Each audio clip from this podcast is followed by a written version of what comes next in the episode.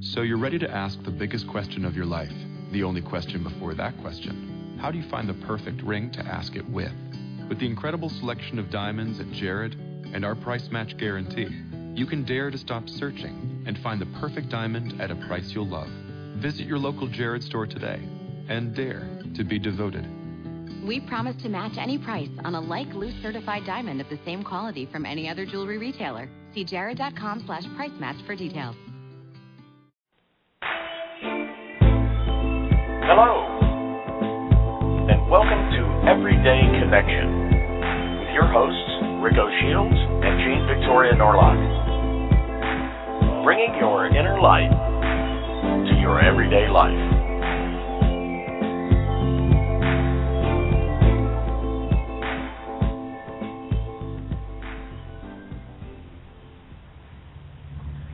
Welcome, everybody, to this Thursday edition of Everyday Connection. I'm Rico Shields, and right over here, we have Jane Victoria Norlock. How are you, Jane? I'm fantastic, Rick. How are you doing? Oh, I'm doing great. Good. Just getting lots of stuff done. We're it's gray outside today, but it's a nice cool break. We've been having the warmth, so we stuck in in rain. rain. We're, but that's okay. Yeah, it's it's going to rain this evening and then probably all day tomorrow. They said so. Hot snow, so it's all good. Um, but I thought we'd weigh in on on a topic that seems to be Uh-oh. hot. Uh oh, we're weighing in. That in means that her soapbox is here. Yeah, well, no, I'm not going to get soapboxy. I just don't feel that we're doing our duty as a media. I cannot turn on media anything without seeing Obama. Yeah. And I I gotta say, like it, it's really comical to me that almost every person that I've heard, um, reporter and desk jockey, say anything from the Canadian newscasts, um, basically the first thing out of their mouth is it's a really hot topic in the U.S. It's like, guys, you've been reporting on it for two days. Apparently, it's a pretty hot topic in Canada. Yeah, if it wasn't before, it is now. Well, I suppose he's, you know, he's finally sort of coming out of the box on his race thing since we've gotten down to one Republican. So I think it's awesome, and I know that there's a lot of there's a lot of hoo ha around it. Is he saying it just to get votes? But I don't well, know. Well, because he did, the- you know, that happened the first time. But I think that one of his purposes in life may have been to demonstrate that the most free-thinking, progressive-thinking person in the world can get elected president of the United States, and the pressures that are on him from that first day, he can't do those things. He said. Yeah, I really, I really feel like he had the best intentions. You oh, know, oh, I know he did. in. I, think I believe he had. I know there's there's a lot of talk in the conspiracy circles about you know he was sent there and he was set up and blah blah blah blah blah. But I think he really had the best intentions, and I think that if he, the people of the states at this point stood behind him and told him flat out, we will back you if you get us out of this mess. If you take the chance and you fight against you know the people that are causing these problems we will back you i think he'll make some some massive changes but he needs the public support Yeah, and the people and, need to stand up and tell them that they're and ready he kind of needs to get past this second election. It's the problem with this corporate money thing. well uh, i think the election should be the public support is pretty much the first day that you get in office, you have to start earning money to get reelected. And uh, fortunately, president can only do that once. So in their second term, if they get reelected, they can do something different if they want, or at least they can try. But yeah, I'd like to see him get reelected for two reasons. One, I'd like to see what he'll do because I think he'll be a little more bold. yeah and, and and and two, I mean, look at the option. Oh wow. You What is know, the option is it mint It's yeah, Mitt Mitt Romney. mitt romney Yeah. Because Michele Bachmann, that was running, she pulled out of the race. You know, she's now a Swiss citizen. She just went on and went over to Switzerland and said, "Okay, I'm over here now." So Mitt Romney's just got a Swiss bank account. Michele Bachmann's got Swiss citizenship. So. well, what happened to ron paul does he not exist anymore in the us like Oh yeah, he does. He does. He's getting about as much traction as he usually does. And see? you're you're just as bad as the rest of the media guys you didn't even mention his name well, okay, that's true. But then, of course, we have we actually have a fellow running for office who has already agreed never to take more than a hundred dollars from any individual or group, and no corporate money, no PAC money, and of course nobody's heard of him.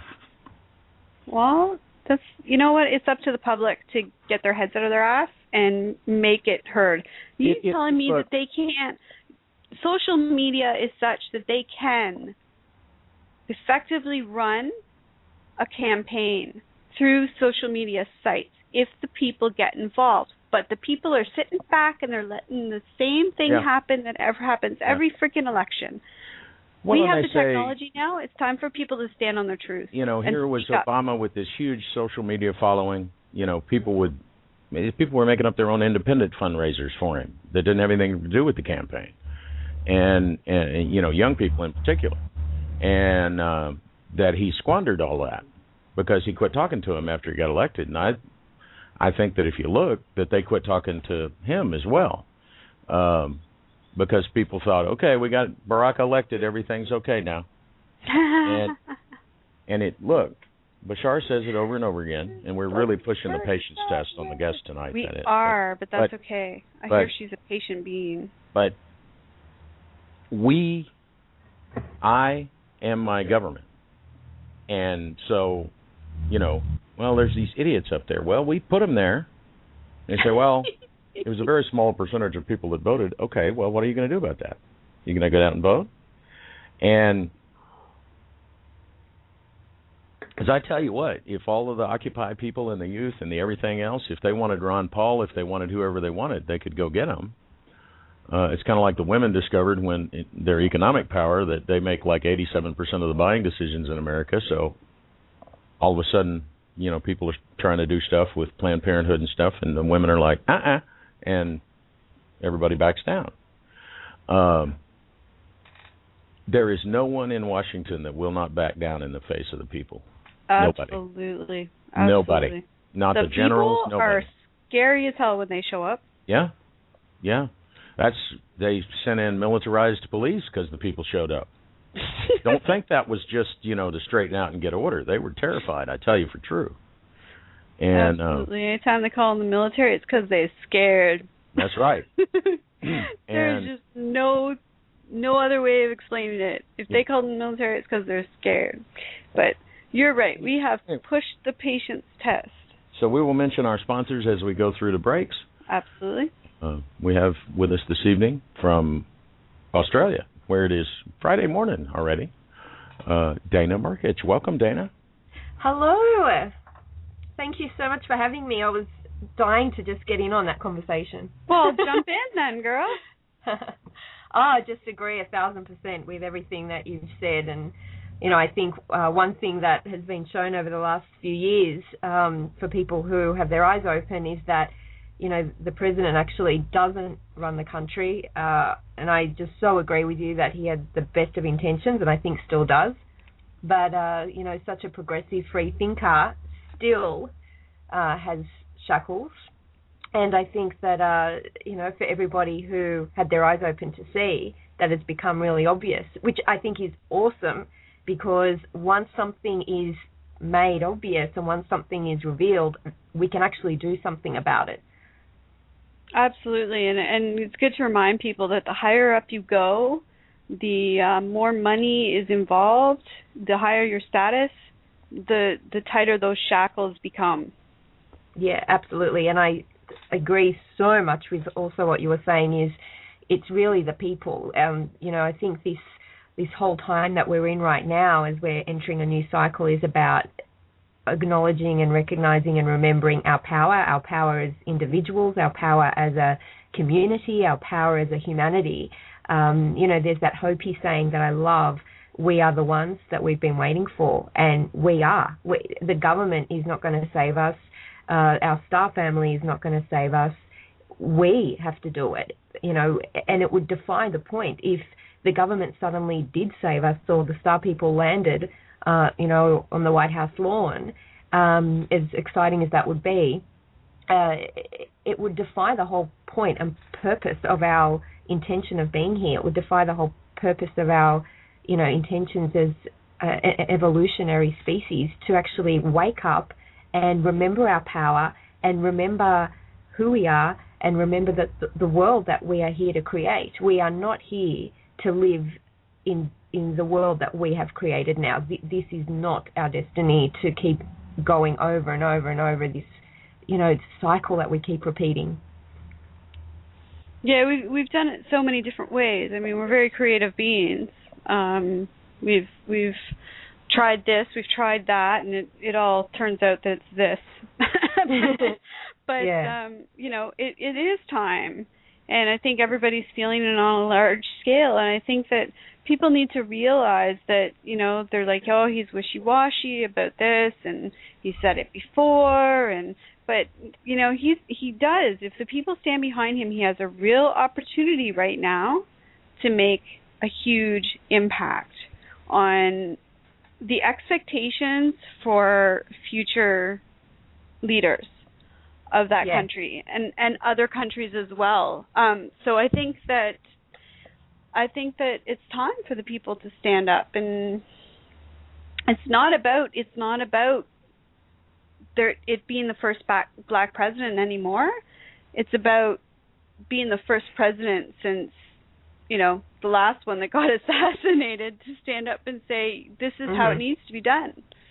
Yes, exactly. And I think I really loved his um, statement finally that he made uh, yesterday around gay marriage because I feel like he really just I, I don't think it was, you know, a political maneuver, as cynics are saying. I think it was just how he feels. And uh, I think one thing, and, you know, I'm Australian, so people might say, well, what have you got to do with anything? You're not an American. But whatever happens over there affects us here. It affects the whole world, actually. And, uh, you know, I think that for too long he's kind of been trying to please everybody. He's trying to please the right. He's trying to please the left and hopefully something has uh, twigged that you can't please everybody. You can't please everybody all the time. So you may as well live your truth, speak your truth, and whoever's with you will follow you. Absolutely. I think I think a lot of the big impact as well that's going to have on him in the next little while is the age of his daughters. Um, they're getting older and more outspoken.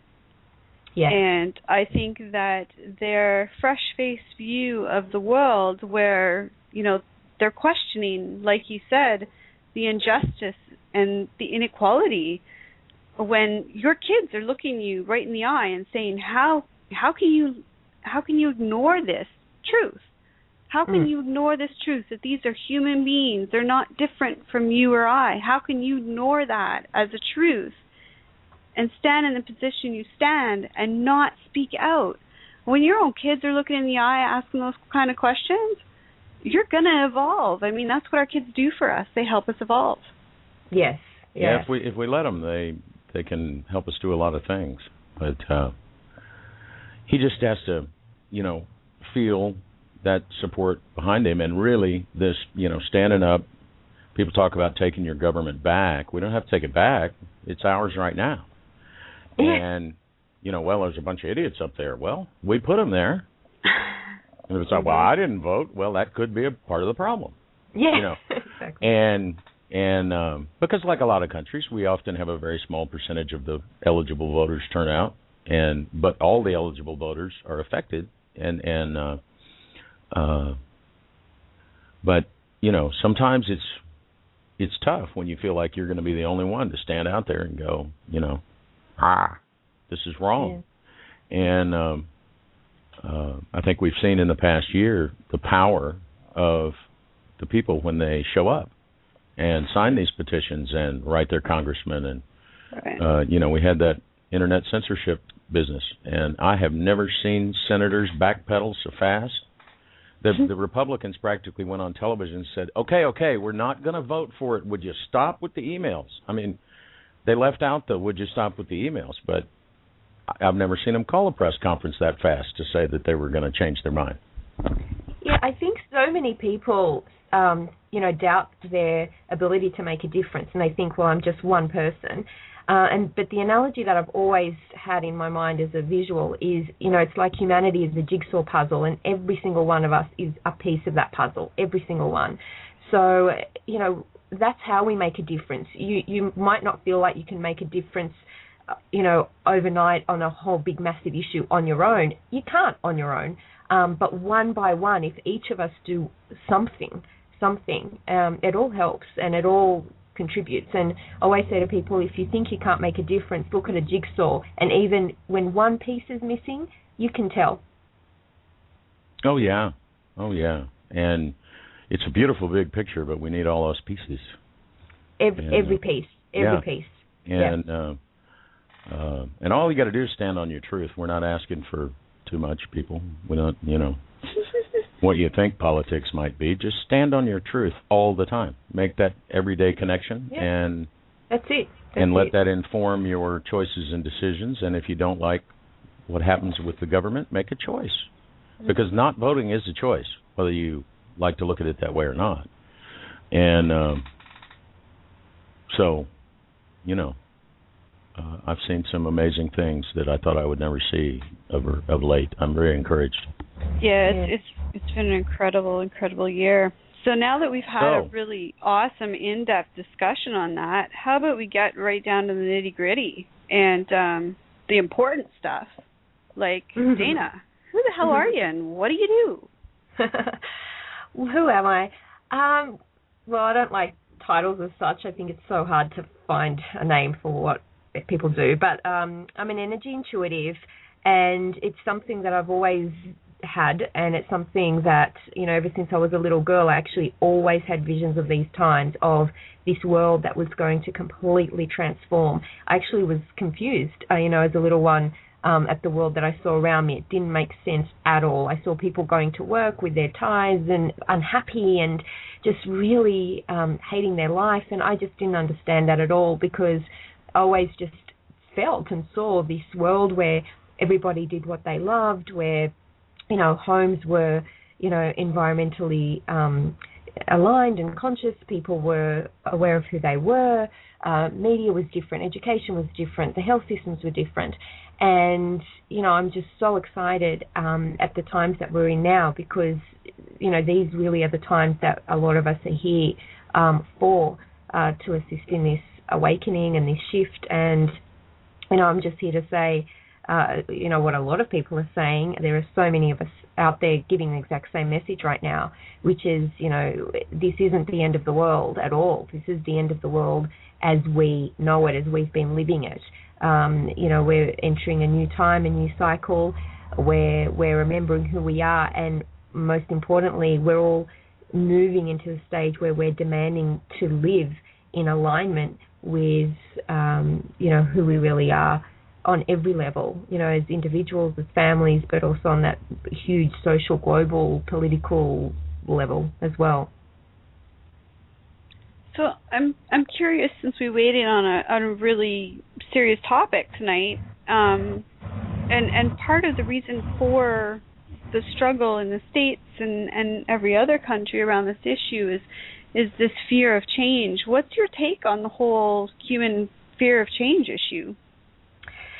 Uh, well, I guess it's a little cliche to say, you know, fear of um, change is due to fear of the unknown, um, but that's really only part of it. I think that,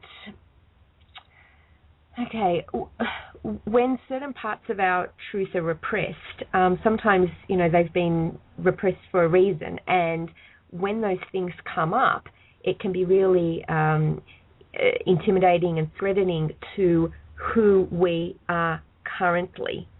Um, for example, there's a huge home birth debate raging right now in Australia, and people might think, well, why? What's you know what's the big deal? Um, but you know when you talk about something like that, you talk about empowering women, you talk about the divine feminine, you talk about the birth process, and for those people who are perhaps conscious and awake, we're like, woohoo, yeah, you know, what's bad about that? That's fantastic. But for people who have repressed those parts of themselves, that that then actually brings up a whole other kettle of fish. Well, if I awaken to that, then what does that say to my current identity? Does that mean my current identity was false? Does that mean my current identity was a lie? Um, you know, as we start this awakening process on a grand level, I think the people who've been awake more often than not have thought, oh, it's going to be mass celebration. But actually, there's going to be a lot of fear, as we are seeing right now, because it's almost like this um, rigid holding on to old identities, not because those identities were, were good or not because those identities were actually serving us, but because those identities that everyone is holding on to is all they have ever consciously known. Imagine if someone suddenly came to you and said, Hey, Jean, you're not actually Jean. You're actually Tom, and you you're actually blue. You're not white. Um, hey, Rick, you know, you're not actually Rick. You're actually a panther. you know, um, that can be really, you know, confronting and intimidating because your whole sense of who you are and what you thought was real is not. So we're seeing the collapse right now of old systems, old structures, old beliefs, old identities, old everything that not only no longer serves us, but actually that was never really real. It was never our real reality. It was never our real identity. It was an illusion. And that is what's scary. You know, someone, our identities are being stripped from us.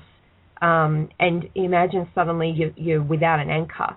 Uh, this is why it's so important right now to have our inner anchor, uh, to have to be connected to our inner center, because there's going to be less and less in the external world that we will be able to hang on to as certain, as what is real, what is not real. Um, as it's like a demolition process of a building. So we need to hold on to the one thing that is stable, that is something we can hold on to, and that is that is our our center. Uh, and it's quite a journey to even find out who and what that is. Absolutely, and it, it's something I don't hear mentioned often enough, and, and maybe it's just because it's a topic that sounds too mechanical or something. But people do. We have anchor points, have touchstones in our lives that we look to. To where am I?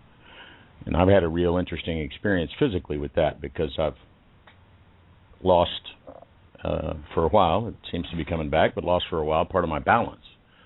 And so if I closed my eyes, I lost my balance instantly because I couldn't see that I was falling. Uh, normally that doesn't happen because your body knows where your joints are doing, but it it it for however that works mechanically, I've found it to be very similar to what's going on in life. Is the anchor points? Um, you know, there, there's what is it we used to say? It's nice to know some things never change.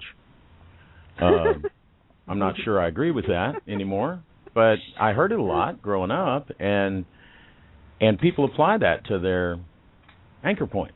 You know, whether you like them or not, old what's his name is always sitting on the corner when you drive by, and so that's just when it's not there, you you feel weird. You're like, where's where'd that guy go?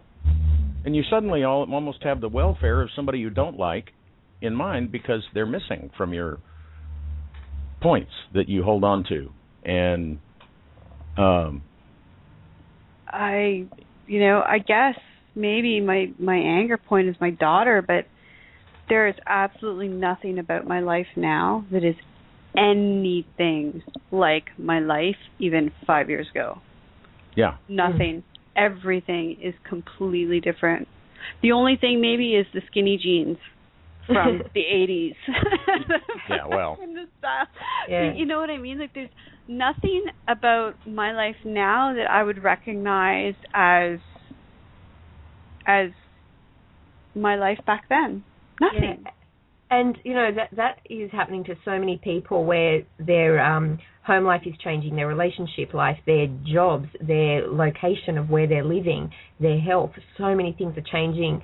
And I think um, one of the keys is the degree to which we are resistant to that change, the degree to which we were attached and holding on to the old life um, will be the degree to which we can move through our own personal transformation processes uh, in an easier way or in a harder way you know, I always say you can go into change kicking and screaming, or you can just let it ride and just go with it because change is coming, whether you like it or not. We're all being transformed um, for the better.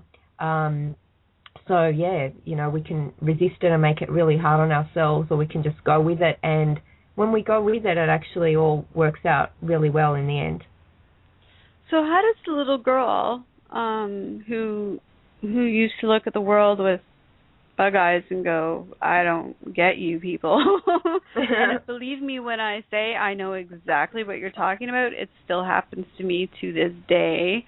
Um how does a little girl looking at the world that way grow up to become an author and a and a mm-hmm explorer of truths. That's what I'm going to call you because you know I'm not going to mm-hmm. use the word. We don't use the guru on our show except for to say there's no gurus on our show.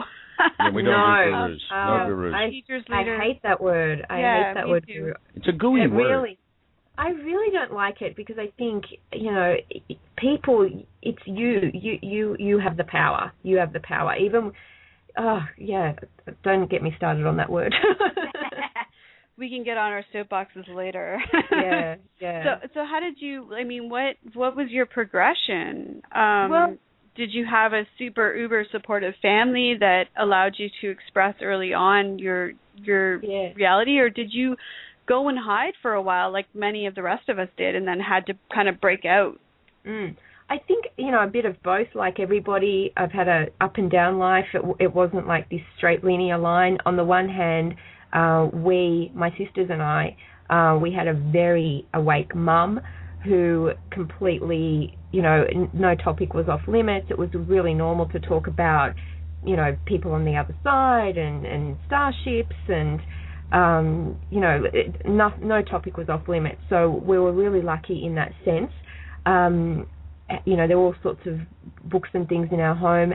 Having said that, uh, a lot of my awakening didn't happen until I was about, you know, 19, 20. That's when a huge part of my more galactic awakening happened, I guess, where I hadn't read anything about, you know, Mayan prophecies or, or anything like that. But once I did start reading that, everything made sense. I thought, oh, wow, now I know where everything's coming from. Um, but having said that, you know, I did, you know, get, well, I don't like the word got lost because I think even when you're getting lost, you're finding yourself. But you know, around that age of 19, 20, where I was just finding it so hard to cope with the world around me, I in- instinctively felt there was a higher reality. So I did go down the path of using, um, you know, many substances of the drug variety um, in those years. Uh, when I was around, you know, 19, 20, 21, as a lot of people did then, and I think a lot of kids are now, um, just because I, I felt like I, I wanted to feel something that resembled the connection that I, I knew was our natural state of being. And at that time, I didn't know how to find that connection, even though, you know, I'd look up at the stars when I was little and I thought that, you know, I came from there. I thought a starship had left me behind. That was, um, that was my, I guess, intellectual knowing but I hadn't yet embodied it. I didn't yet know how to embody it. I didn't know how to feel it. So a lot of my 20s, I yeah, I, God, I had some really rough times on a um, emotional level because I hadn't worked out how to embody it and integrate it into my life, into my daily feeling space, um, you know, and you know, eventually it was just a process of lots and lots and lots and lots of inner work, lots of journey work, lots of self discovery. Oh my gosh, thousands and thousands of pages of journaling um, throughout my life. And, you know, so I'm now talking more, I guess, on a personal level than the professional level, you know, but I finally emerged feeling, you know, oh my gosh, I've got it. Like I, I really felt um, aligned with who I am. Um, I just want to, sorry, I'm blabbing here a bit, but you know, I just want to make the distinction between the two paths of the personal professional. Um, you know, on the more work-oriented level, um, I think I just ended up, you know, I started doing these, you know, soul reading sessions for, you know, a friend of mum's, and you know, they were like, wow, how do you know how to do this? And I said, well, I don't know, doesn't everybody? So that sort of part of my work just evolved. People just kept asking me for sessions and I just kept doing them. And I, I sort of more always wanted to be a, a journalist and a writer and my mind wanted to go more that way because I, you know, as you can see, I'm just totally passionate about the state of the world. But my soul wanted me more to work as an intuitive. It was never a conscious decision to become an intuitive. That's just something that the world kept asking me to do, as in people kept calling me and asking me, and I had no idea where these people were coming from. Just people would call and ask uh, for a session, and that ended up, um, you know, unfolding. Yeah, Um, here at here at um, one of the most exciting times in the history of mankind, um, Mm. You can actually merge those two, the mind and Yes. the spirit. The mind that Yes. says, "I want to be a journalist and I want to talk about people's stories and I want to, you know, I want to document world events," and the spirit that says, "But you know, you're here to inspire, to uplift, to tell people how awesome they are." Then you have this opportunity to do both because, I mean, like we do with the radio show, just yeah, do a radio well, show and tell people how awesome they are. yeah, well, it's it's so wonderful because that's what ended up happening. I was able to merge my love of talking, my love of writing, um, with my intuition skills. So that ended up happening. You know, I, I ended up writing, you know, um, you know, inspiring articles and having radio shows, and so everything came together in the end. But back then, you know, um, it it was, you know, it was like, oh, how am I going to do this? Um, so no, it was it was good, and um, you know, on a personal level, you know, that might help some people who ask, well, how do you do it? How do you embody? Because I know a lot of people have this separate life happening with their awakened life and then their other life, as they call it. Um, when my my mum um, passed when I was about 29 after a very short experience with cancer, three months, it was bang, and I remember, um, you know, getting really angry, um, you know, at the universe and saying, "Whoa, you know," rah, rah, rah, and I was, you know, I'm not going to work for you anymore. if, if you know, if Mum passes, I'm not going to work for you anymore. And they said to me, "Well, you can't say everything happens for a reason, and then get angry when this happens." So, yeah, I just realized, um, wow, you just you really have to walk your you gotta walk the talk. and and Yeah. you know uh, there was a real massive surrender in that of realizing you know what healing is healing and healing is whatever uh, is best for the person so um, and for her it was to heal on a bigger scale from up in the higher realms so yeah I've I've had a lot of um, exper- personal experiences that have led to who I am now on a work level well, when and we it's get kind of back, interesting interesting to hear. Oh, we're going to take a break. well, I it is think- break yeah, time. It's break time. But, I'm um, watching, I'm watching the clock. But when we get back, I'd like to talk about how those life experiences and how the work um, became a new chapter. sure Right, a new chapter, something literary, almost. um, but yes, it is because I looked around in 1985 or six when I found opening the channel and was like, "Oh, how you do this?" And there was not a clue. I couldn't find a clue. Uh, so, what do you want to hear, Gene? Oh, give me a little Earth song. Same, same. hey, I'm not picking on you. We can second break. You can play whatever you want. I'm not picking on you because we played nothing but Jordan for like what three months. Three months, and now I'm stuck on the Earth prayer. It's not my fault. It's an easy song to be stuck on, folks. It this is is. Ina V, our good friend, with her uh, open, open, something. I can't say that word. One day I will. But it's called Earth Prayer, and uh, she has the Earth Prayer project that she does. I'll put her link up in the chat room. We'll be back in about five minutes. Stay with us, folks.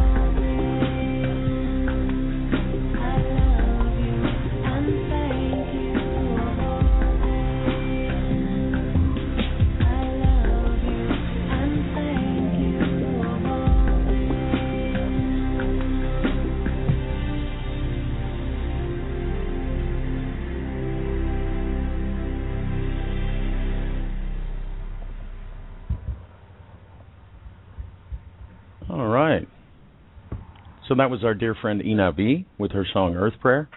And uh, I encourage everybody to check out her website at www.inav.com.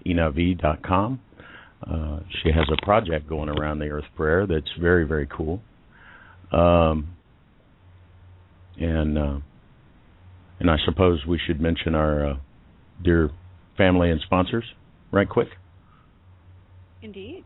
Ah, she's there. I thought I heard you pick up your headset. Yes.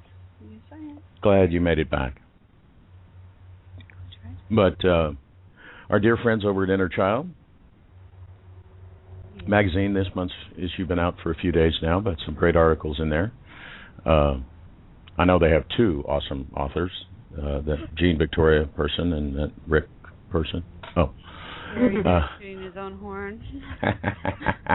they happen to have some very amazing uh, authors. Um, Yes, we're that, in very good write company. articles other than ours. out out outclassed a bit. I am anyway. Uh, Gene is an experienced author with three books and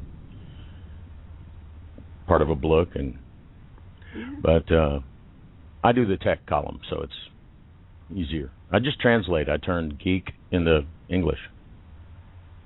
What I do. But anyway, go check those guys out. They're uh, a really loving group of folks. They have tremendous amounts of things going on, and you can find all of them at www.iaminnerchild.com. Absolutely, and then of course there's our our our beloved friend, sister in light, and um, animal communicator extraordinaire, Ines Martens. Yes, our new monthly correspondent, you could almost say. Yes. She's, you know, joined us to made the agreement to come on about once a month because we fill up with quite. We have people right at the closing bell every time, still waiting to talk to her. So Absolutely. Really awesome stuff. And, and there's apparently nothing off limits with regards to what you can ask Ines. Uh, it doesn't have to strictly be about animals. She is uh, uh, quite the impressive, intuitive, as well as an Akashic record reader. So, um, and then we started off the show Tuesday with one of those boyfriend Great relationship development question. questions, and she gave such a. I find some intuitives, you know, when they get the how's my relationship, they go, "Look, man, I'm tired of these questions." and no, her her answer was so eloquent. yeah, and It very really was. insightful, and uh, so. Uh, Absolutely, and and Join she, us and she really takes the do that. time to to interact with the guests and to, you know, ex- explore with them. If if the answers that she gives brings them more questions, and she's willing to take the time and and carry through with that. So, um, she's a fantastic guest for us to have on, and she'll be back, I believe, on the twelfth. I believe so. Next month. Yes. And, in the uh, meantime, you can check her out.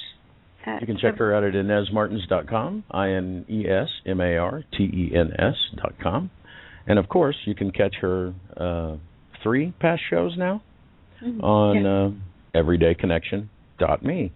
Don't need a www or any of that, just everydayconnection.me because it's all about me. Even if it's you saying it, it's still me. And All the archive shows are there. over a 100 hours of audio now.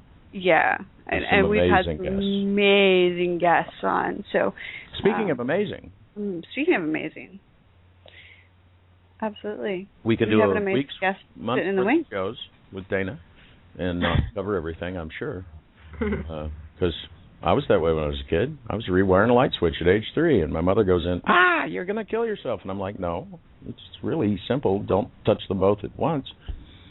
And she was like, you know, and it was it, the thing that was disturbing to me was that she didn't know that. It wasn't that I I knew it some weird way.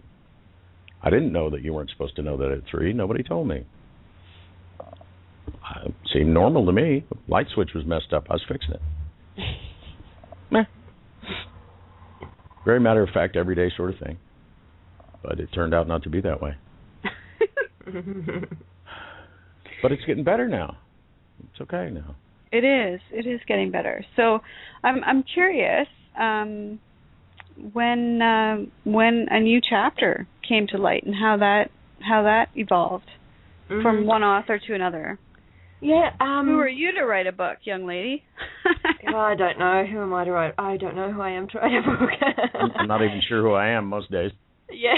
Do you know what? I just that book came about um actually as I just I've al- I've just always been writing, always, always, ever since I can remember, ever since I was little, writing in journals, writing stories, writing stuff, you know, and um yeah, just I was always writing bits of this and bits of that, and I'd always I knew I always wanted to write books. That was just always my dream, and I had loads of, and as I'm sure lots of writers and authors do, just loads of files on my computer with beginnings of book ideas and um and yeah, there was just one particular folder that just kept getting fuller and fuller. So I actually never had with that book. I never sort of had this um intention of you know how some people write books in a really great linear fashion. I've always thought, God, that'd be so awesome to do that, where they have an idea and they have a concept and they sort of think, oh, this is what I'm going to write a book about. With this particular book, I didn't have that.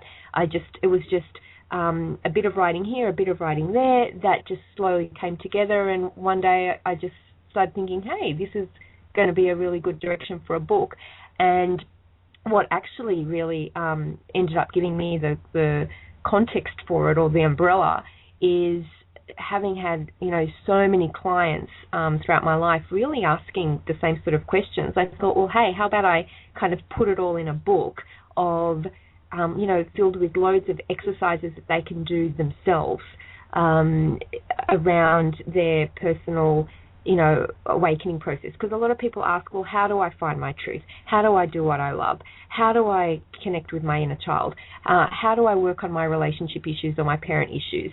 And it's not really, I think, empowering to say, oh, have a session, you know, every time you need to um, ask one of those questions.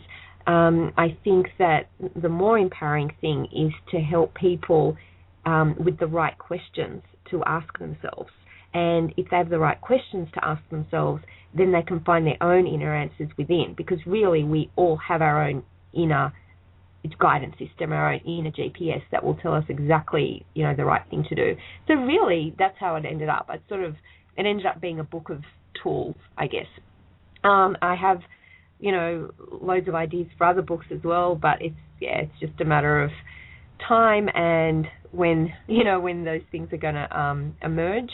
Um, but I also find time is just moving so fast these days. I don't even know if anyone has time to read books anymore.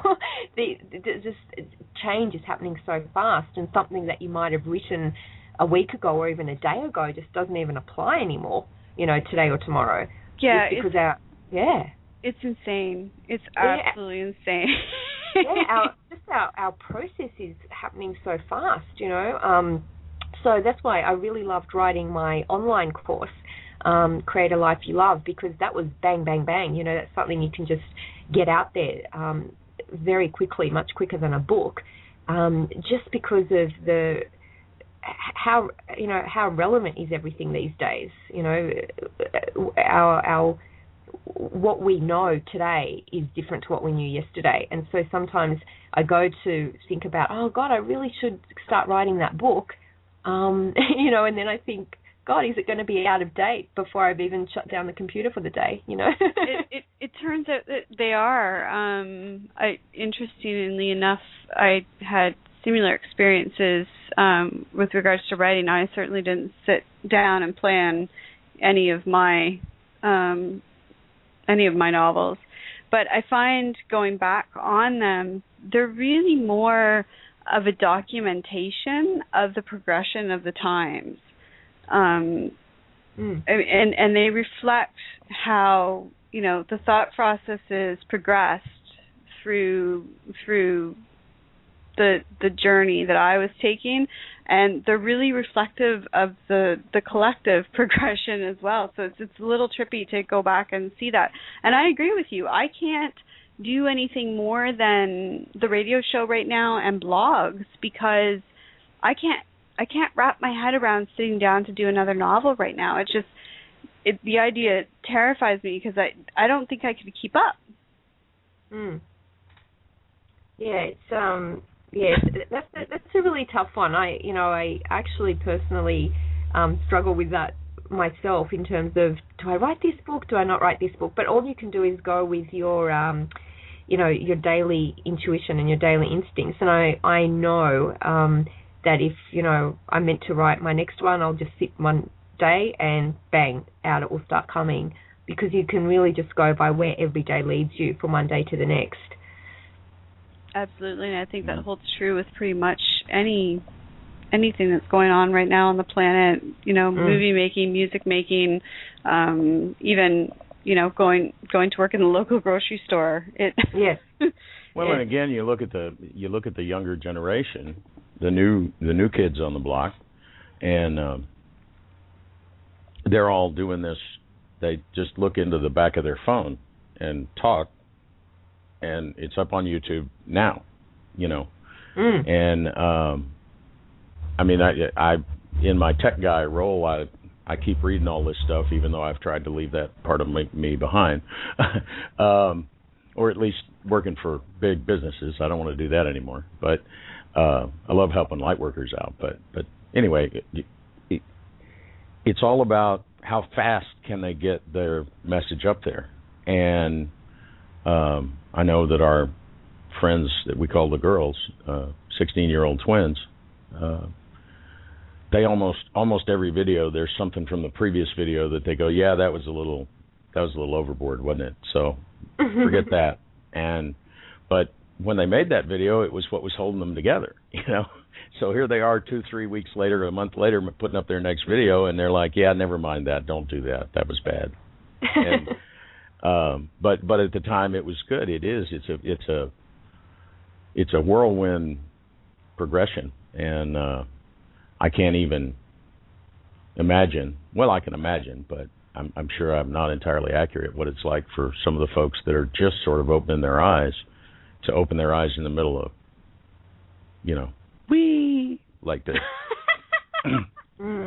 Oh my god, that would be like somebody knocking you out with some sort of drug and then having you wake up just as you're going over the hill of the highest roller coaster that you can possibly imagine on the planet. you'd be like Ah! You're Yeah. awake. Boom. Oh my god. you know, who absolutely needs no coffee gravity. who needs tea i'm awake i'm awake Uh, um, I, I can't even I can't even wrap my head around it. It was scary as hell for me when you know I went through a flash flash forward awakening a couple of years back, and I don't I don't even want to think about if I had to deal with it now with time going so fast. And just you know ordinary people out on the street um they're they're noticing. And I think one thing they're noticing, and I'd love to hear what you think about this one, Dana, is that they're noticing when they notice you or Gene or me, or they're noticing that you know, wait a minute, they don't seem like I'm standing in the middle of chaos, and they're right next to me, and but they look okay. What? Hey, what do you got? You know, because they've lost their anchor points. They don't know. They're they feel adrift, and we look like we're sitting bobbing along at anchor, having a nice day. mhm. So Yeah. I think it's I, I think that's one of our most important jobs as light workers right now is not even necessarily so much to if they ask you a question, okay, but just be in your peace, be in your stability and and truth and let them see that Mhm. it's okay. Well, do you know, um, funny you should say that someone gave me the most funniest quote the other day, and she said, um, I don't know if she'd read it or heard it somewhere, and she said, a lighthouse doesn't run around the island, you know, trying to find ships to save. A lighthouse just stands in one place and shines its light. And I think, yeah, that was just a really, really great thing. I think that's all any of us can do is just be our light, be our truth. And that's why I think a lot of us are not feeling. The, I used to have such a sense of urgency to do stuff all the time, um, in relation to um, you know helping people and the awakening and the shift. And now it's um, a much calmer feeling, which is really odd because you would think here we are, 2012, you'd think that the sense of urgency would be even stronger, but actually not. I almost feel this very calm. Um, you almost feel like it's it's done yes, yes, like that's how Ah, I feel. It's like whatever I, do yeah. from here on out is Yes. just for the fun of it because we did it. we did. Yeah, I yes, totally. It's like we, whatever we were supposed to do, we've done. I always had in my head the words "You're on contract until 2012." And I always thought, well, shit, what does that mean? Am I going to pass then, or what does that mean? But as I'm here, I really get what that means. It's like I don't have to do anything anymore. If I want to do something, if I want to keep doing a session or writing, or I can, but I don't have to do it anymore. And I think that comes from this calm. Um, from now, we're we're anchored into whatever it is we were supposed to get anchored into. I think we're anchored into our new reality, our higher energies, our authentic self, whatever words you want to call it. Um, and everyone is going through their own process simultaneously. So it's really interesting as we're becoming aware that we're more connected and that we're all one, we're also almost letting each other um, not not be alone, but we're letting each other do their own stuff. You you do what you need to do. I, I I'll do what I need to do. We're no longer needing to pull someone up and save them. It's like no, let them go through their thing. Um, and I think that people are being triggered by awake people in all sorts of ways. Some people look at someone who's standing there calmly as the lighthouse and is inspired by that, and that helps them to awaken to their own inner light, their own lighthouse that they are. Uh, other people get incredibly uh, angry uh, or um, yeah frustrated, um, and again, that's right for them. That's just you know triggering something in them that they might need to address. But it's like everyone just needs to do what they need to do right now. No saving, no no saving. Well, it used to feel really odd if you, to me, if I triggered someone Mm. by by just being, you know, if I made somebody irritated or frustrated or angry, I wanted to try to explain it to them and Yeah. and yeah. tell them, you know, look, if you look at it this way, you won't feel like that anymore and stuff. And now No, I just kind of look at them and smile. yeah, I just kind of look at them and smile and go, yeah, been there. and That was not fun. Thanks. And That's- yeah, oh, so true. The um, you know, the monthly visions that I wrote this month is were exactly on that topic. That everybody's sort of becoming transparent right now. People are what they are, and the more that we try and jump in and explain ourselves or try and get them to see it our way, woo, you get your fingers burnt. Don't go there because it's it's because you're not meant to. You're not meant to jump in and if someone asks you, sure, but you're not meant to jump in and try to force them to see things your way. It's just not working. yeah, it's not a, not a good plan. Absolutely mm. agreed. It's I- a, it's a really comfortable energy to be in. Huh. You know, it's it's because now we get to just play together. You know, there's no urgency to this conversation. There's no urgency to the radio show. Um, we we actually were working on making a film, and we just put our schedule back a year because there's no urgency around that either. It's Mm. it's like you know, I mean, it it's a comfortable space to be in. It's it's playtime. It is, and and I want to also make the distinction for people listening. It's not, um, you know, it's not about being uh, passive or apathetic or oh, you know, let let the world just do what it needs to do. It's actually a very vibrant energy. It's a very calm, vibrant energy that I think comes from knowing, um, wow, we're co-creators here, and we can create whatever we would like. And I I think particularly for light workers, it's also about um, you use that word play, Jean. It's about um, finally starting to enjoy what we have created and enjoy what it is that we're here to create. Um, I know that a lot of light workers for so many years, um, you know, and people longer than I for decades, um, you know, have been working, working, working, working, working, not only on their own inner journey, but trying to help others. And, you know, I, I think for myself, something that I sort of stopped and looked at a couple of years ago was, well, hang on, here I am trying to get everyone to wake up so that they can enjoy the new reality and enjoy life. Am I enjoying life? Of course, I was enjoying life, but I mean, am I having fun? Like just things like taking a day off, going to the beach, putting a rug outside. You know, I always felt like I had to be working in some way. You know, doing something to do with helping people. Um, Totally get that. That's been my thing this year is is Yeah. adjusting to you know Rick is like my saving grace because Yeah. he's the one who says to me, "So you didn't get up. you Yeah, obviously needed yes. to sleep. Your, your Big point is, deal. you know? Yeah. I remember. Um, oh my gosh, years ago, I was talking to this friend, and you know, and uh, we were having this debate about you know the meaning of life and da da da, and and I said, well, don't you think you're here for a reason, you know? And he said, yeah, to have fun. And you know, this was you know ten years ago, or whatever. And I just looked at him in horror because I'm like, ah, oh, aren't you here to you know help help someone or you know contribute? Whereas the irony now, I look at that and think, oh my gosh, you know, here he was, never had read a self-help book in his life, but he was right on the money. You know, it's like, yeah, we're here to enjoy and and have fun, and but do it consciously and, and create and have fun consciously, if that makes sense. Absolutely, it makes sense. I, I saw an interesting um, news story today, actually, that kind of falls into alignment with with all of this.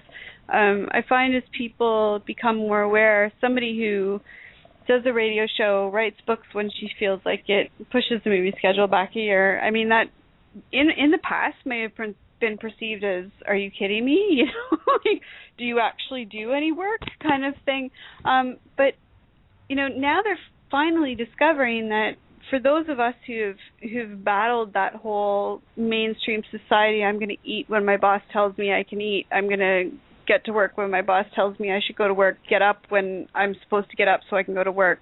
Um for those of who, us who have left that behind, they're finally doing scientific studies to back up this idea that that you know that whole idea of setting your alarm clock for 5 a.m. to make it to an early job is really messing with our well-being as far as physically, emotionally, and mentally. That you know, our bodies just aren't designed to function that way. We're supposed to sleep until we wake up. We're supposed to eat when we get hungry, drink when we're thirsty, and go to the bathroom when we need to go to the bathroom. Yet we have this whole social structure that's set up to do exactly the opposite of that. And they're Oh, finally yeah. studying it and realizing that these crazy hippie types that have been saying this all along and the indigenous people who've been saying this all along were right. Mm. Well, then something Yeah. something people I think leave out, and and uh, I always like to tip my hat to any light workers or free thinkers from any generation, is the hippies from the '60s. There's just a whole bunch of those in corporate jobs now, Yeah. and for like ten years in the '90s, people were man, bunch of sellouts. Look at them; they're the corporate types now.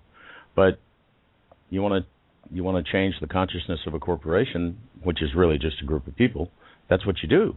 Is you go in there. You become a corporate or Light- a scientist. a lot of them are scientists now too. Yeah, lighthouses don't hang out in lighthouse conventions. They stand alone out on rocky cliffs. They In the dark. It's dark. Yeah. Yeah, yeah, yeah. That's true. I think it's just about doing whatever is right for you. You know, Gene, I'm with you. Like for me, I need to be able to. I love working from home, so I've done that. Gosh, since I can remember.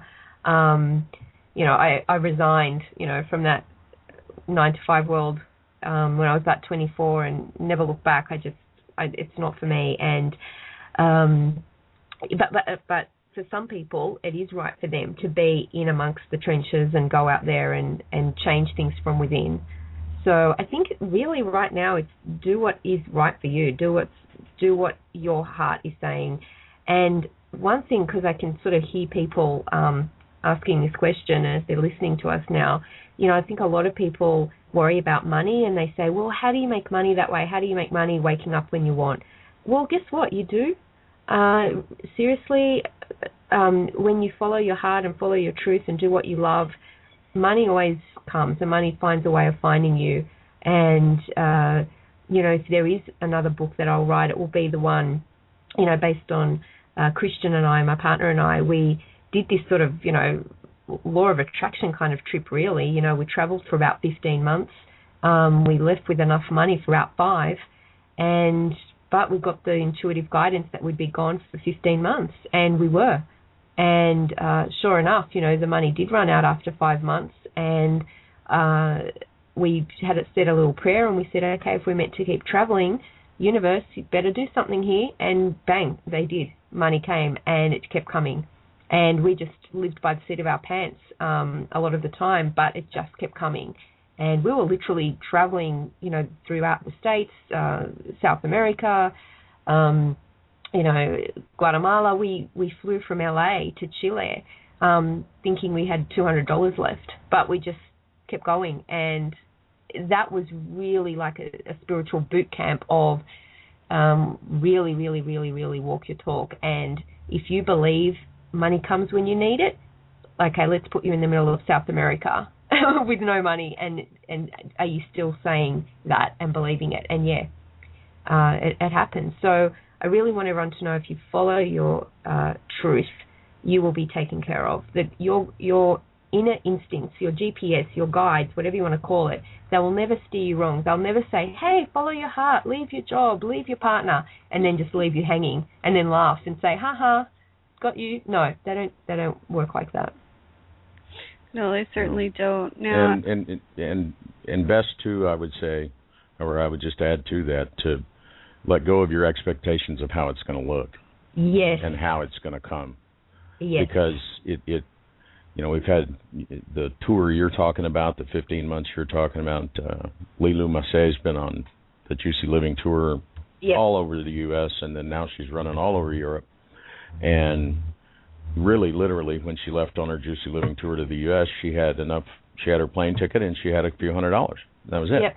Yep. and um and by the end of that tour she had been to Hawaii and was interviewing one of Wayne Dyer's children because Wayne Dyer doesn't do much in the way of interviews And Wayne sent his assistant out to go get her and said, "I think she probably would like to interview me. Why don't you go get her?" Well, that doesn't happen when you're when you're trying to make it happen by yourself, you know. And uh of course, I'm glad it happened to her. I might not have been able to speak, but um uh but then that would be given the guru thing, so, you know, got to leave that alone, but um I want to get Wayne Dyer on here so I can say, "Who the hell are you and what do you do?" right?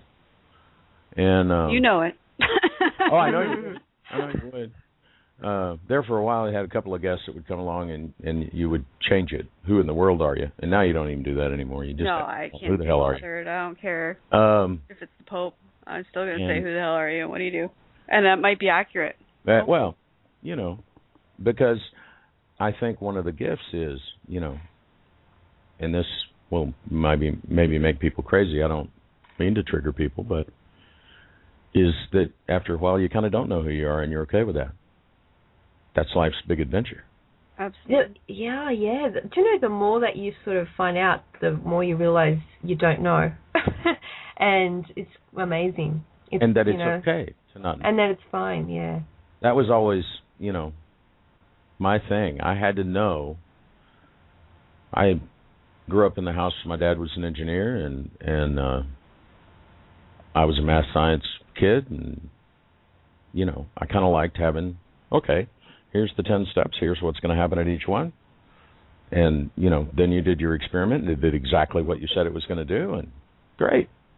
But then, you know, I got to be a few years older and tried to live life, and it didn't work like that. And I was like, "What? They didn't tell me that." And uh, uh, made it a long way on my ability to just know things, but Mm. finally came the day, and uh, but now it's just it's just cool, just fun. Yeah. And I think we're really being called to live in the now uh, at the moment. Um, you know, Martin Luther King Jr. had a great saying that said, You don't have to see the whole staircase, you just have to see the light on the step that's right in front of you. A lot of people have some really awesome goals and dreams, um, and they get really overwhelmed by how they're going to make that happen or how that's going to happen. Um, but really, the fact is, you just have to put one foot in front of the other and take one step at a time and just follow your little Hansel and Gretel cookie crumbs um, and just see where they take you. And what you said, Rick, is true. Let go of the expectation of how that might happen. Um, it doesn't actually happen how you think it might happen. You know, it'll just happen in a very random way. Um, with, with the reminder that if you feel like sitting down on the step for a little bit, that's cool too. yeah, yes. Yeah. We, yes. We need more sitting on the step time. Yep. We hang out sometimes, Mm. and um, because I find that the the synchronicities when I might be attracted in a certain direction, it might have just been to go over and find a marker there to to turn right. But if you decide, okay, this is my life's path, and and don't deviate, you miss that. And because Lord knows the the best developments that we've had here at Everyday Connection have been, you know, due to circumstances beyond our control. you know? uh, somebody just pops up, and uh, you know, people are sure we we must have had a long list of light workers before we ever started the show because we never missed an episode, and Oh my God, no, I And- didn't know anybody. and uh, and I had a lot and still have a lot of light workers on my list that have not been on the show. I've never mined my friends list because I've never really had to. Um, there's always an email, a story, a something, and it's oh okay, their turn, and then awesome stuff comes out of it, and uh, uh, you know, it's like tonight. I'm I'm really enjoying the conversation tonight because we're obeying that nothing's off limits thing uh and and the it's time to play. It's kind of like you know you mentioned earlier Jane pushing the movie back schedule back by a year. Um I think when we first started doing it there was still in our purpose statement a little bit of that we got to change the conversation so we can help fix everybody. And I think that's what's dragging it like an anchor. Uh we got to just do it because it's going to be fun to go visit all these people. Well, I said, okay, we're going to change the conversation, and that's fine. But really, I just want to. No, but I'm- I'm just people saying because there's- it- Yeah, no, you're right. Some energy got in there, particularly when we were doing, you know, hot and heavy. We got to have fundraising tomorrow. Where's our four hundred thousand dollars? And uh, and some of that, you know, we got to show this to people so they'll quit looking at the problem.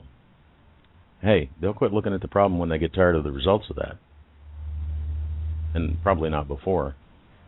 Very true. Very true. Uh, it, it's just interesting. It, it, we've only been working on that for what six months, and I think that the energy around it's already changed. It's very cool. But such are the times that we're now living in. So, Absolutely. So speaking of times changing- time changing and breaks having. Yes. You? well, I was going to say breaks having. Do we have anybody out there who's got questions for Dana? Um, ah. Yes. if we do, the call-in number is scrolling 805-243-1318.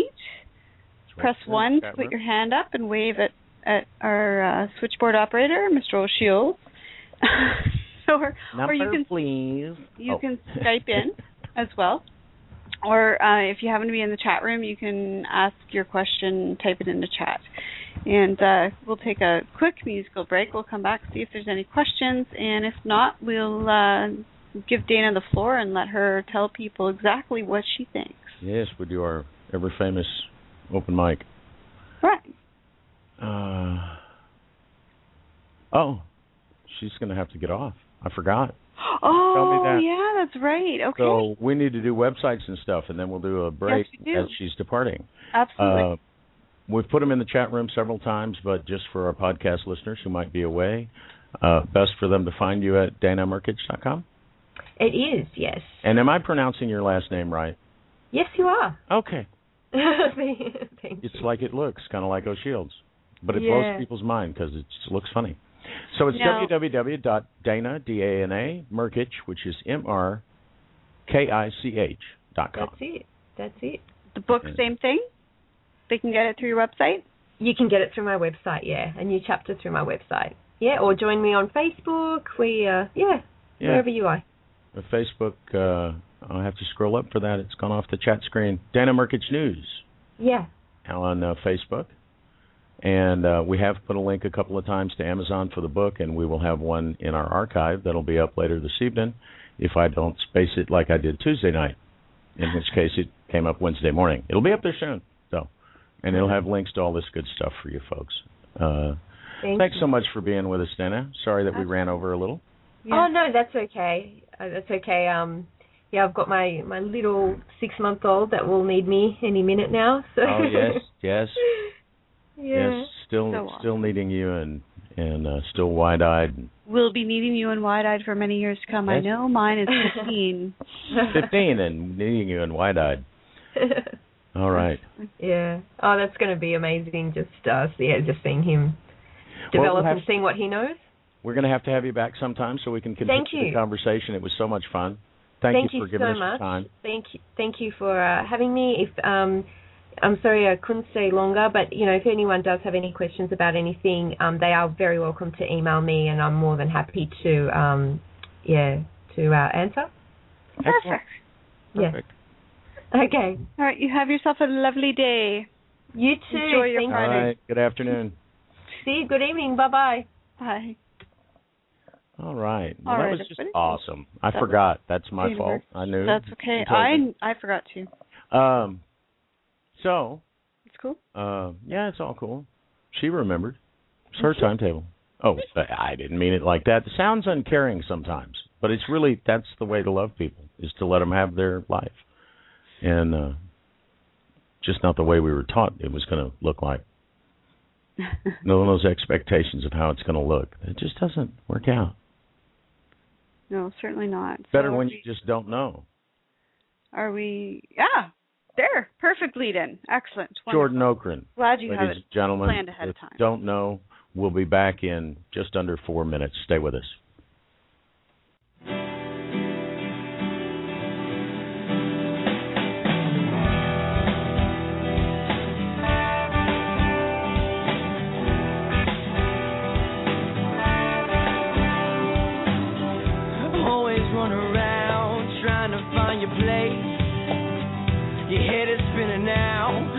The future brings.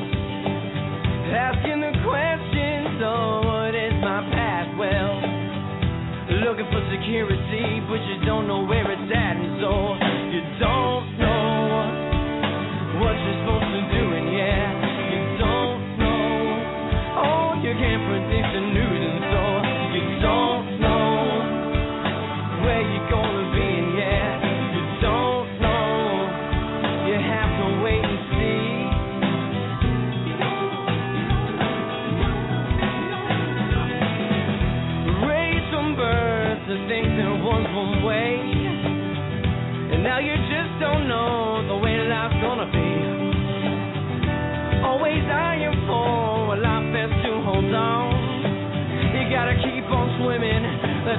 the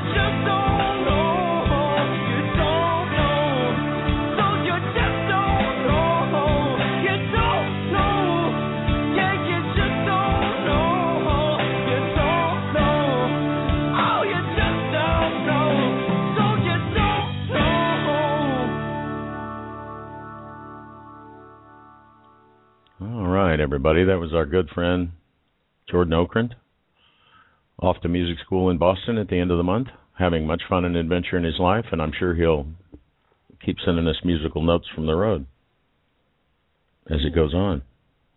Wouldn't you think? Oh yeah. Oh yeah, yeah, yeah. Musician off to music school. Going to stop writing? Not likely. If they if they try to make him stop writing, he'll leave there.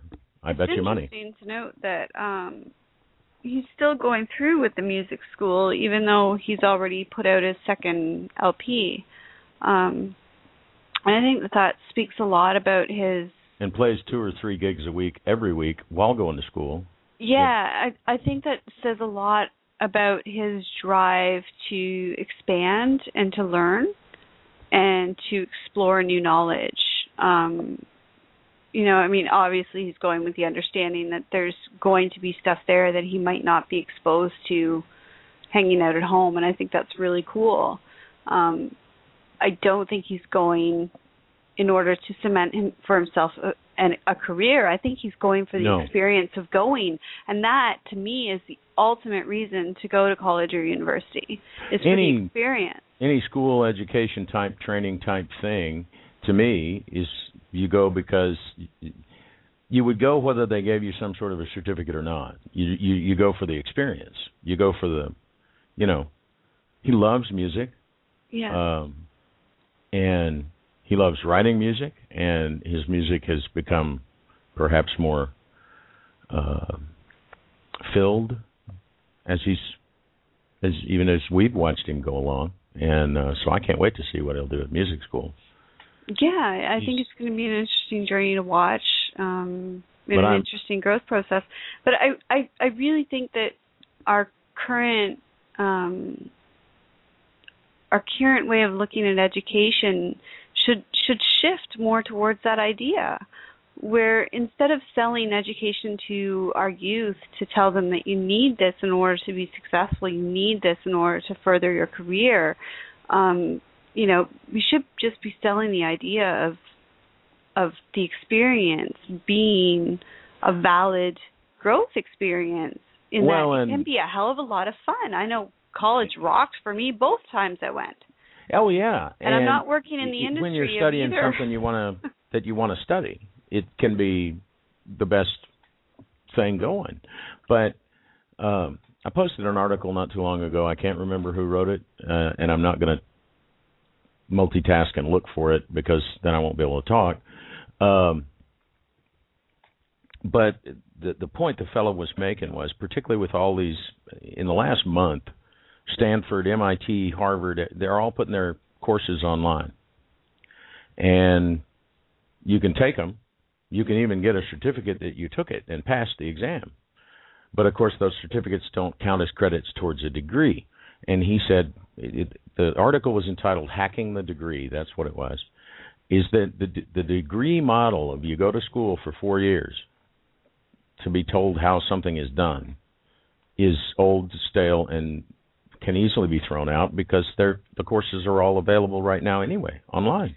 Yeah, it doesn't it doesn't make any sense that with the technology that we have, um, that we're still shouldering this massive expense to put our children through these large institutions when we could be using our communicative technologies that we have to offer them literally a global education.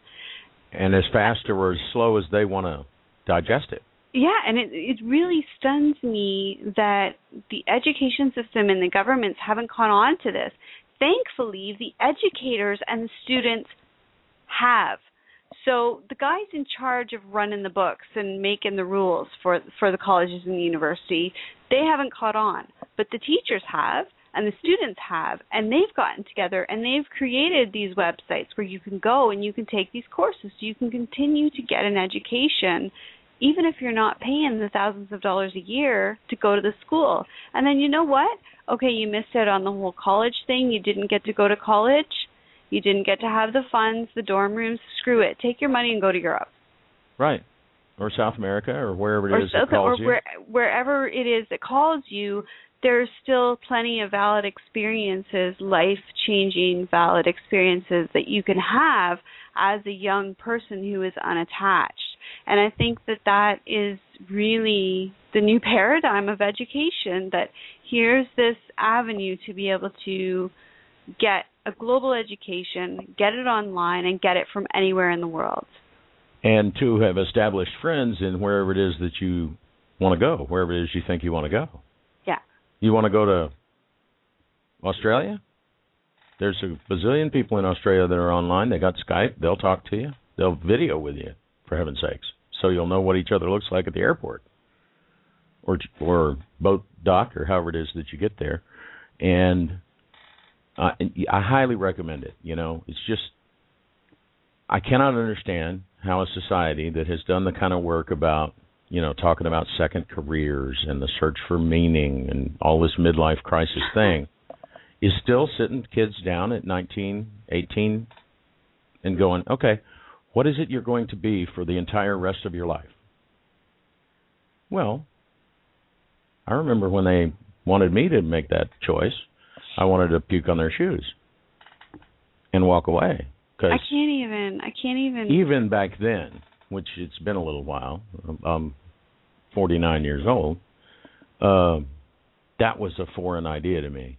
was, you know, and my dad refers to me as, you know, anything you picked up if you weren't perfect at it overnight, you put it back down, and that's not really the case. At least inside my viewpoint, looking at it as I went along. See, There and were- my my dad always said that everything is easy once you learn how to do it. Well, sure, and you know, and that that he he meant literally everything. You can do anything you want if you take the time to learn. And but it's was his- okay if you and I was ridiculed heartily and almost punished about the fact that I would drop things. It's okay if you get inside. I'd get inside something and see how that works. Sort of is how I would put it. And and then go ew. Ew. I don't want that end result. I don't want to be here. I don't want that end result, so I'm not going to go down that path. But right.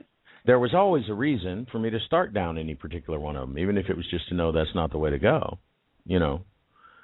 Um, Absolutely, but here's here's the scary thing is that in the old paradigm where it's costing thousands of year thousands of dollars and and multiple years to go through this education system, it's you know a life altering decision to halfway through quit and start doing something else. Whereas now, if you're taking the courses online and you're working your way through because you're living still at home or you're I don't know, you got your computer in your backpack and you're touring. Either way, you know, it's it's not costing you a fortune to change direction halfway through.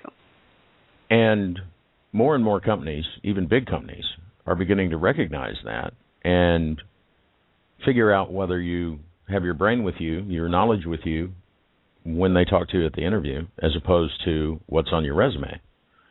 Uh, I mean, different tech companies are different ways about that. There, there's some tech companies that talk all about your degrees and your stuff, but My brother's a robotics engineer and he said that the best of the best, the best companies, the ones that are actually doing stuff and and creating really innovative um futuristic technologies are the companies that don't they want you out of high school.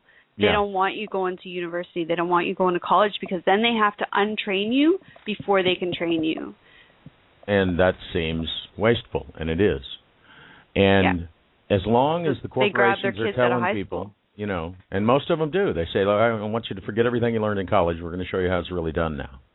well, so what's the point, people? So why the hell did I go to college? Well, in my case, I went to college to get married and have a baby, but um Well, and and it, and and I'm not saying anything against the traditional four-year degree or even the folks that um you know, I had a friend that was a professional student until they were like 35 and now they're a professor. And uh they lived off student loans and stuff till they were like 35. And now they're a professor. I don't know what that means about your student loans because you don't make a ton as professor, but no, you make a living and um but not uh, not a lot. and you get to do you know if that's what you enjoy. And i can understand that. I enjoyed when i had classes with instructors that were that would allow us to sort of adventure a little bit instead of stick to the points. You are off the curriculum young man. Yes yes i am and i'm having a good time. And i'm learning something which i more than i can say for your curriculum. But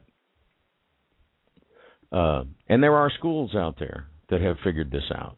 Uh, yes, yes indeed. You know, we talk about the Sudbury Valley School, and that's one school in one place, but they have, you know, a website full of schools globally that have adopted their theory, and uh, and it's amazing when you hear that, you know, this kid went to school at Sudbury and they spent a, over a year doing nothing but playing video games. That's all they did for a year to the point their parents were worried they weren't going to learn to read. And now this guy's a biophysicist.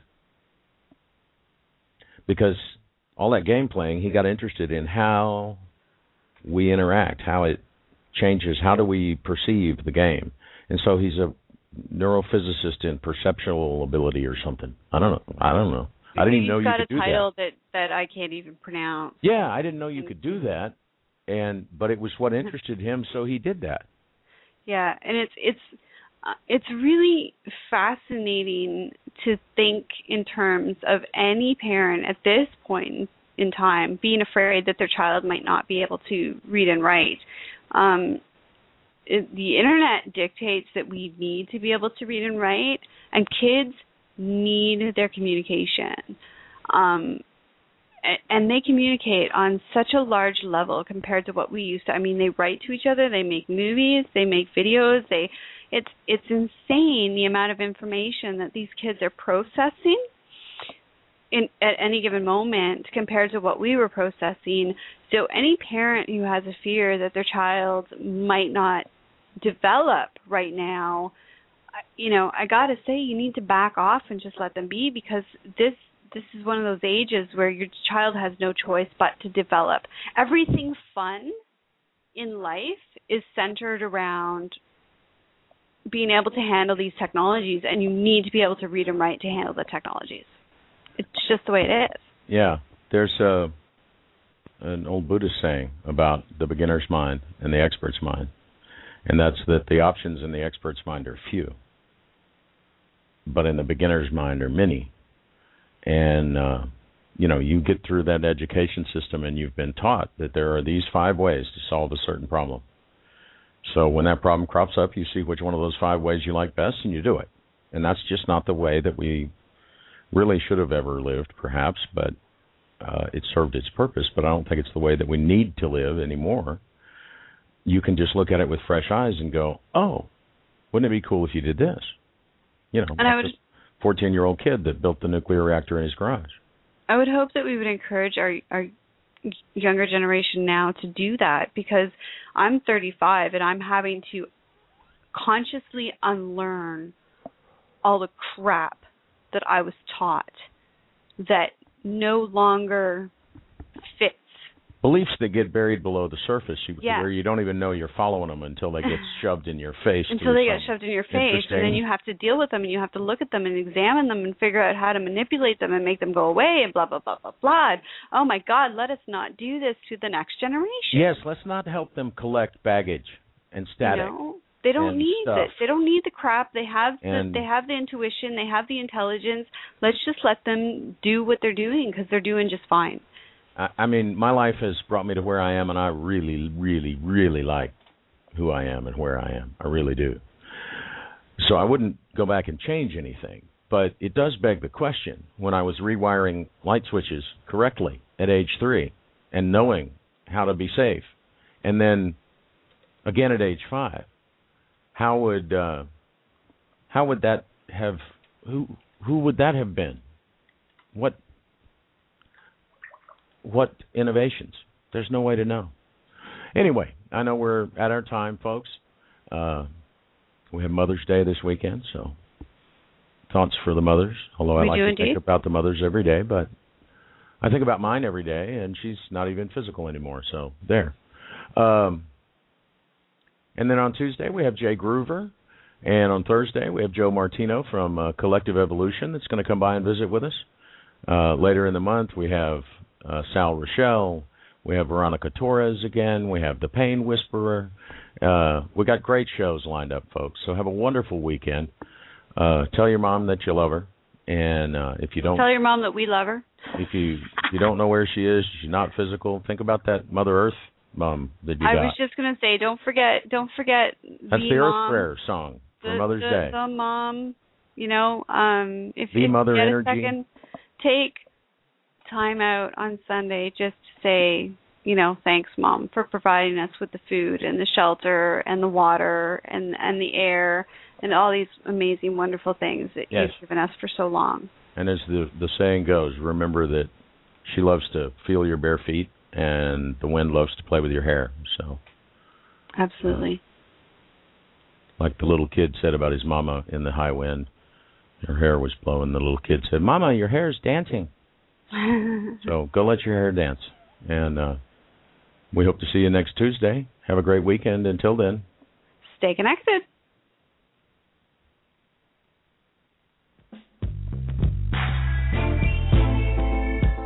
Join Rick and Jean again next time.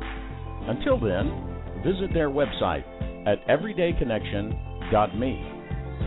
And be sure to like their Facebook page at facebook.com forward slash everyday connection. Worried you might miss an episode? Don't worry. Subscribe.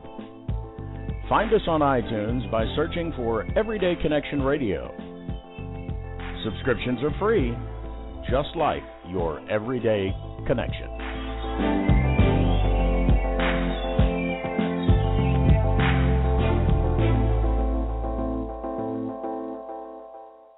So you're ready to ask the biggest question of your life, the only question before that question. How do you find the perfect ring to ask it with? With the incredible selection of diamonds at Jared and our price match guarantee, you can dare to stop searching and find the perfect diamond at a price you'll love. Visit your local Jared store today and dare to be devoted. We promise to match any price on a like loose certified diamond of the same quality from any other jewelry retailer. See jared.com slash price match for details. So you're ready to ask the biggest question of your life, the only question before that question. How do you find the perfect ring to ask it with? With the incredible selection of diamonds at Jared and our price match guarantee, you can dare to stop searching and find the perfect diamond at a price you'll love. Visit your local Jared store today and dare to be devoted. We promise to match any price on a like loose certified diamond of the same quality from any other jewelry retailer. See jared.com slash price match for details.